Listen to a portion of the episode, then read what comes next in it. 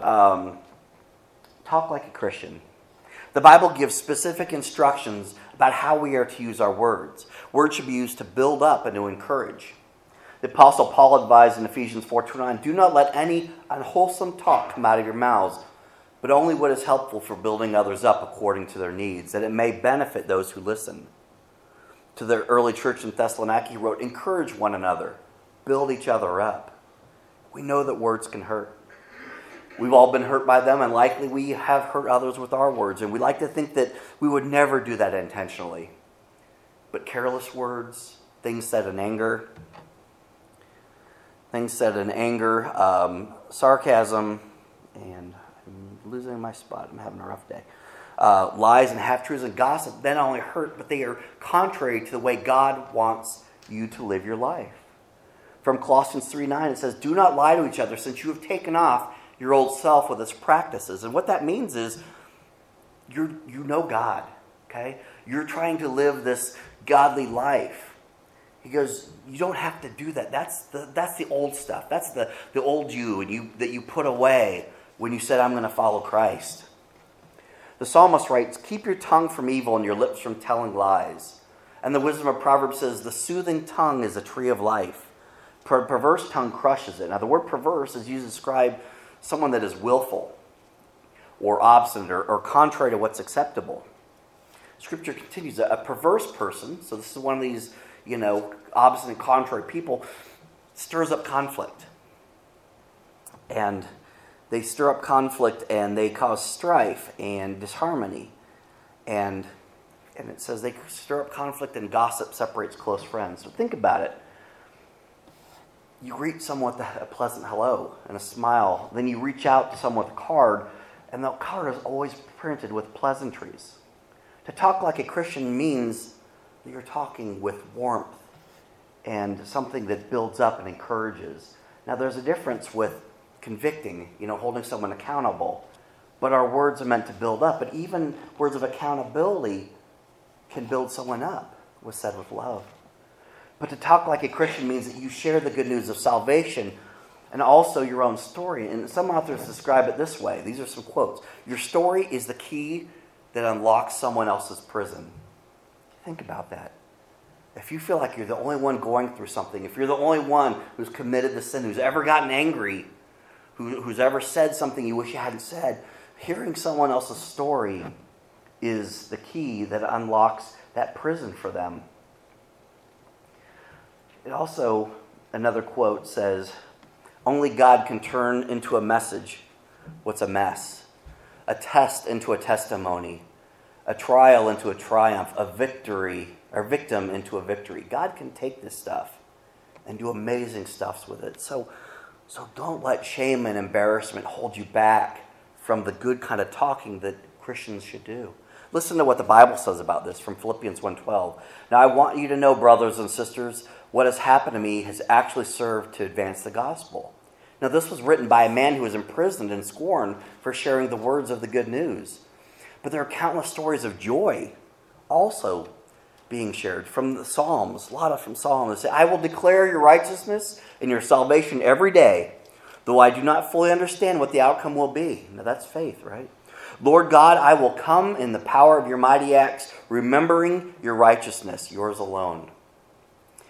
He continues, I will praise you to all my brothers. I will stand up before the congregation and testify of the wonderful things you have done. My tongue will declare your righteousness and praise you all day long. To talk like a Christian means to share your story, to share your joy. Likewise, we read in Mark 5 where Jesus is he's restoring a man who has been possessed. Okay? In response, the man, he wants to follow Jesus. Literally, he goes, Let me go with you. He begs for Jesus to let him travel with him and the disciples to hear his teachings and become a faithful follower. That is great, right? Don't you think that's the right thing to do? You've healed me. You've got driven these demons out of that have, that have tormented me. Let me go with you. Jesus says to the man, He says, No. He says, Go home to your family and tell them everything the Lord has done for you and how merciful He has been. Jesus said, in a way, if you want to be my follower, don't go with me, go for me. Follow my teachings, not my footsteps. And this is still the instructions he gives you today because we can't literally follow him. Okay, he is not of this earth anymore, but we can follow him by going. To talk like a Christian means you talk to God. We pray.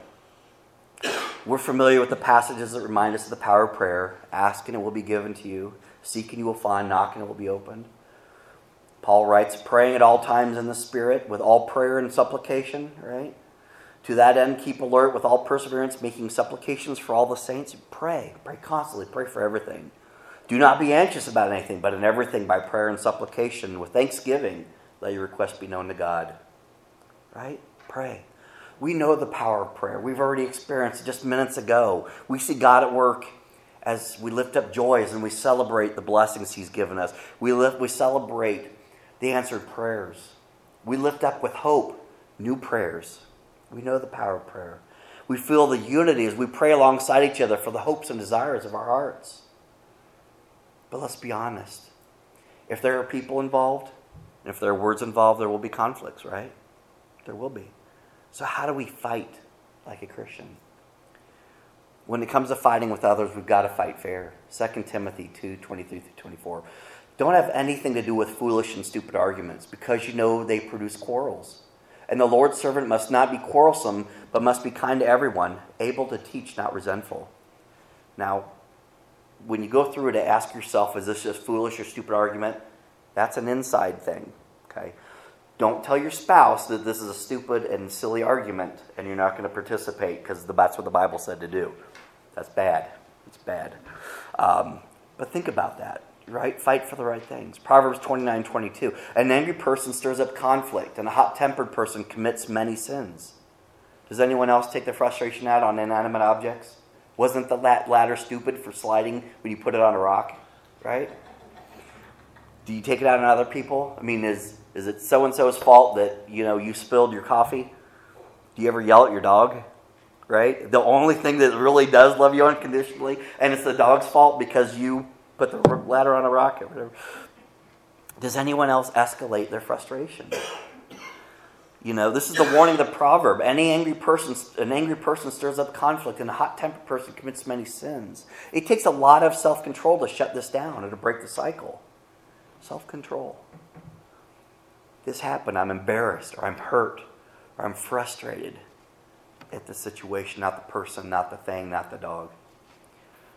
So, we fight fair. Proverbs 24 17. Do not gloat when your enemy falls. When they stumble, do not let your heart rejoice. Remember that this is a quote from Proverbs the tongue has the power of life and death. You can use your words to build up, and you can use them to tear down. You know what your Heavenly Father wants you to do. Hear me on this fighting isn't a sin.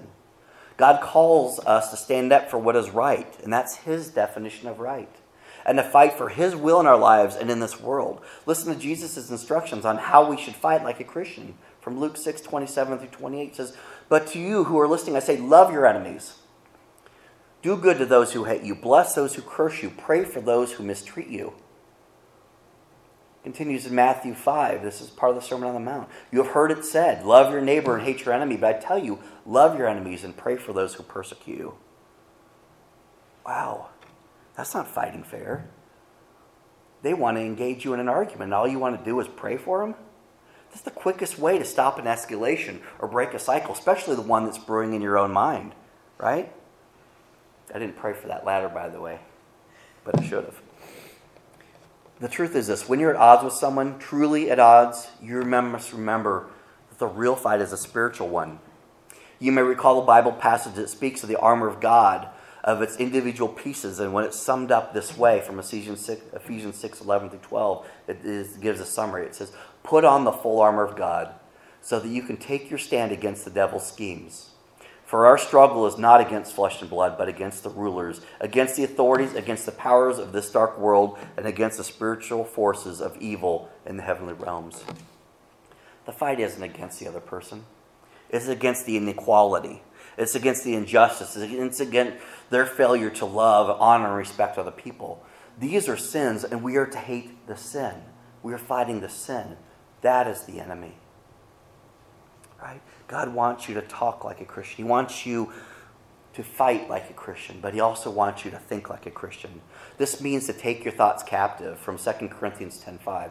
We demolish arguments and every pretension that sets itself up against the knowledge of God, and we take captive every thought to make it obedient to Christ.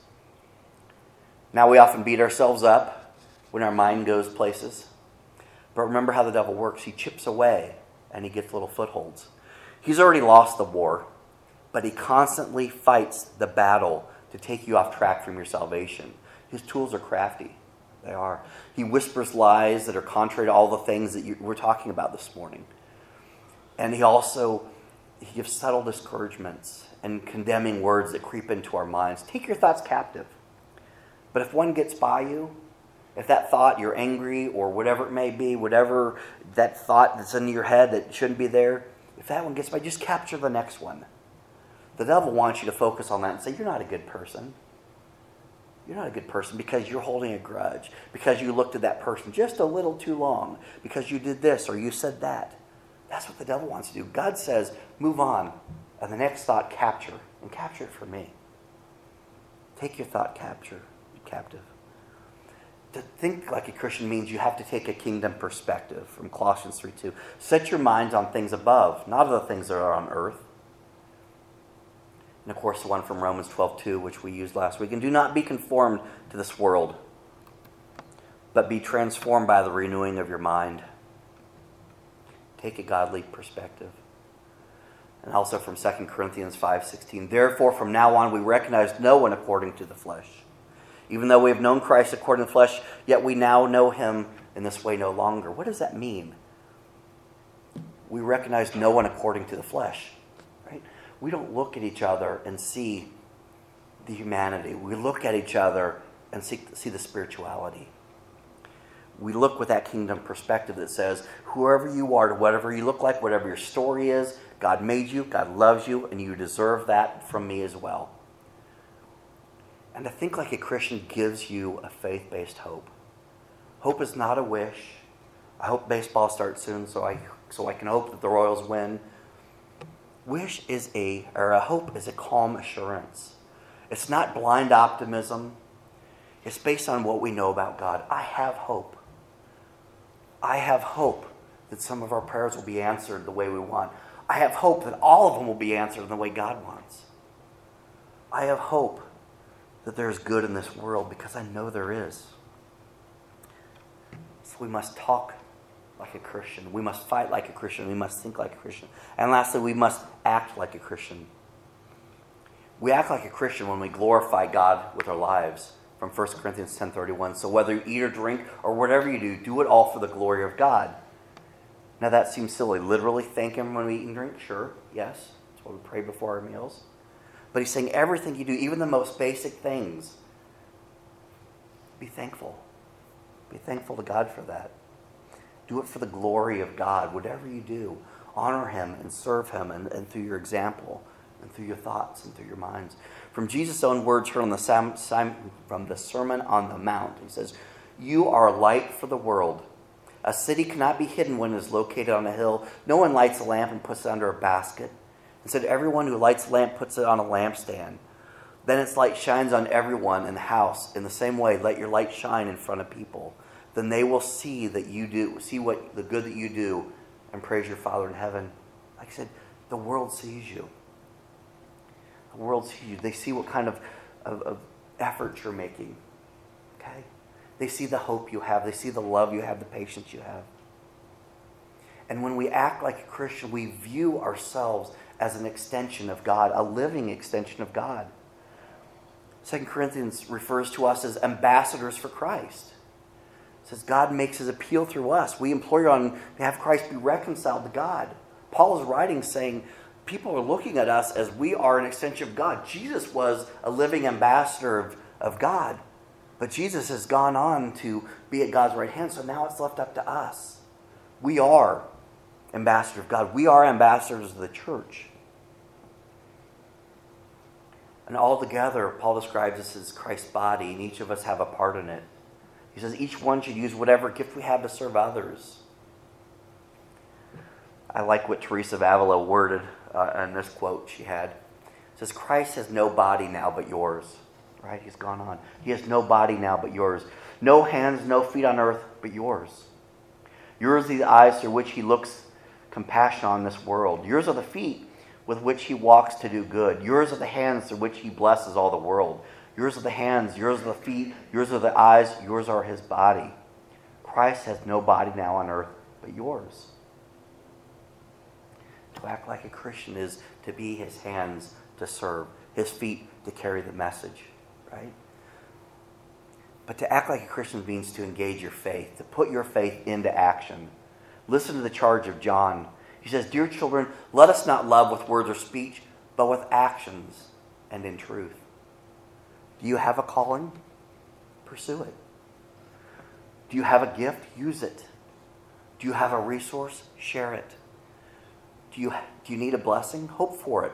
Wait for it. Be thankful for it. These are putting faith in action. To act like a Christian means that you, you gather for worship. From Hebrews 10 24 through 25, let us consider how to motivate each other to love and good deeds. Not neglecting to meet together as the habit of some, but encouraging one another. There's that word again. Even more as you see the day of the Lord coming near. This is what we're called to do. Acting like a Christian says get together, encourage each other, support each other, pray with each other. There's an important note about this gathering that we call church. Right? It's, it's neat.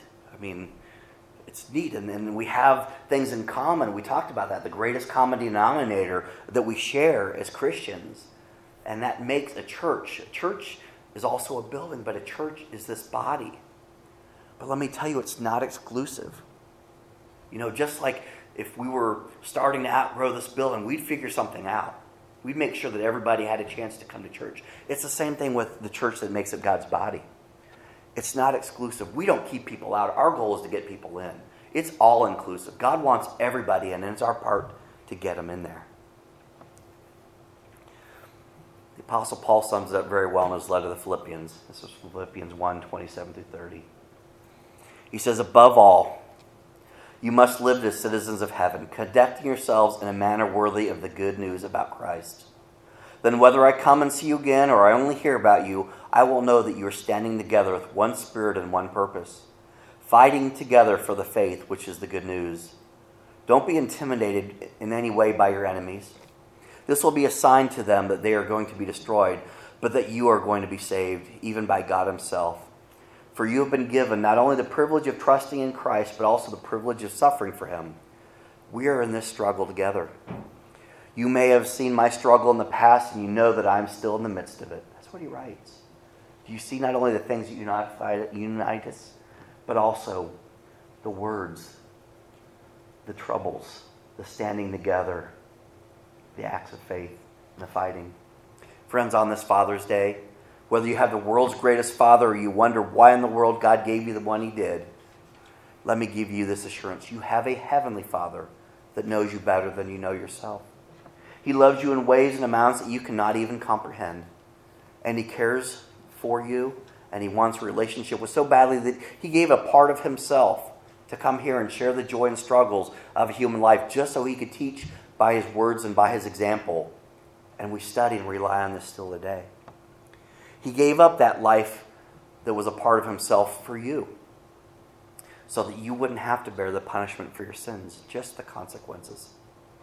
Today is asking you to trust him, to rely on him, to talk to him and have a relationship with him, to live like a Christian. How will you respond? Will you respond like a Christian? It's my prayer. Let's pray. Father God, there's so much goes on in this life and in this world. And there's so many ways to do things and respond to things. But you say there is one thing that we must do, and that is to do all this like a Christian. Like the way you've designed us to be, like the example you sent your son to be in our lives. We should talk with love and encouragement.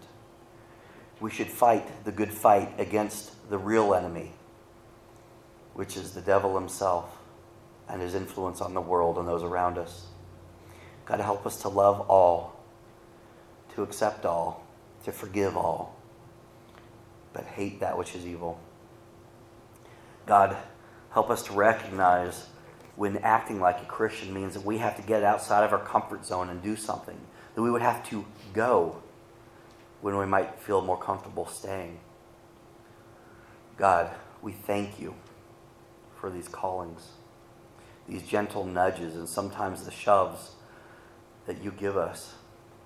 Help us to respond to those with obedience and enthusiasm. God, so much of this world needs to be influenced right now. We can see how one person and the events surrounding one person can, can change the world. And I'm not just talking about your son, I'm talking about the current crises we're experiencing. So, God, how much more influence can this congregation and this church body have on the world? Lord, help us to fight for what's right and to do the right thing in a peaceful and loving and respectful way. God, my greatest prayer is that we just focus on you, on your kingdom, and the relationship we, you desire to have with us. We look forward to the day when we can look you in the eye and you bless us and say, Good, well done, faithful son, faithful daughter. You've done well with many or with little, and I, now let me trust you with many as you enter my kingdom in heaven. Lord, let us try to give a little taste of that here on earth. Father, I thank you for this church building, this safe place we gather, all it represents and all of who've contributed to it in the past and the future. As we continue to celebrate our 40 years of existence, we thank you in advance for what you will continue to do here. May we all be changed for what we've heard and experienced this morning. And may we leave this place changed and make a difference in the world around us. We lift this prayer up to you. Amen.